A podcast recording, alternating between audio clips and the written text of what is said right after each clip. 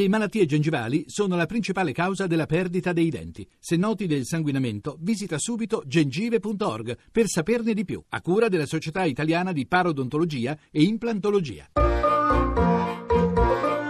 Accadde domani. Viaggio nella storia.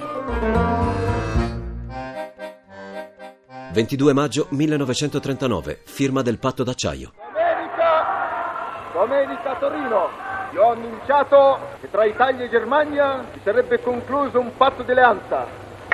Questo patto sarà firmato lunedì prossimo. Nel maggio del 1939 Mussolini, preoccupato per i preparativi tedeschi contro la Polonia, decide di affrettare la conclusione del trattato. Nelle sue istruzioni al ministro degli esteri Galeazzo Ciano insiste sul fatto che l'Italia non vuole entrare in guerra prima del 1943.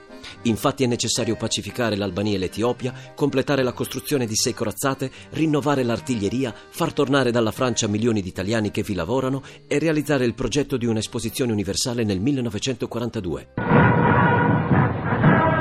Il ministro degli esteri del Reich, von Ribbentrop, porge all'illustre ospite il benvenuto ufficiale della Grande Germania, che sarà entusiasticamente confermato dalle spontanee, indimenticabili accoglienze con le quali il popolo berlinese, nella città festosamente addobbata con i colori delle due nazioni amiche, saluterà l'inviato del duce, al quale è riservato lo storico compito di firmare il patto di alleanza fra le due rivoluzioni totalitarie, garanti del fronte antibolscevico e della pace basata sulla giustizia. Ciano e Ribbentrop si incontrano a Milano il 6 maggio. I tedeschi insistono sull'urgenza del problema di Danzica, gli italiani sul rifiuto di entrare immediatamente in guerra. Si decide infine che un progetto di patto, il cui testo sarebbe stato redatto principalmente dai tedeschi, sarebbe stato firmato a Berlino il 22 maggio. Questo trattato chiamato patto d'acciaio è un trattato offensivo.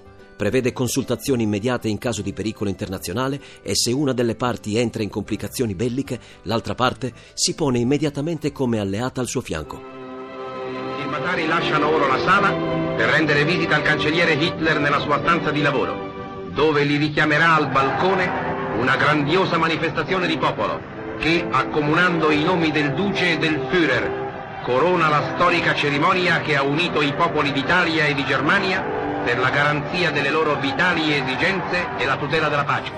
Questo trattato mette nettamente la politica italiana alle dipendenze della politica tedesca. A domani da Daniele Monachella. In redazione Laura Nerozzi, le ricerche sono di Mimi Micocci, alla parte tecnica Pino Itri, la regia è di Ludovico Suppa. Il podcast e lo streaming sono su radio1.rai.it.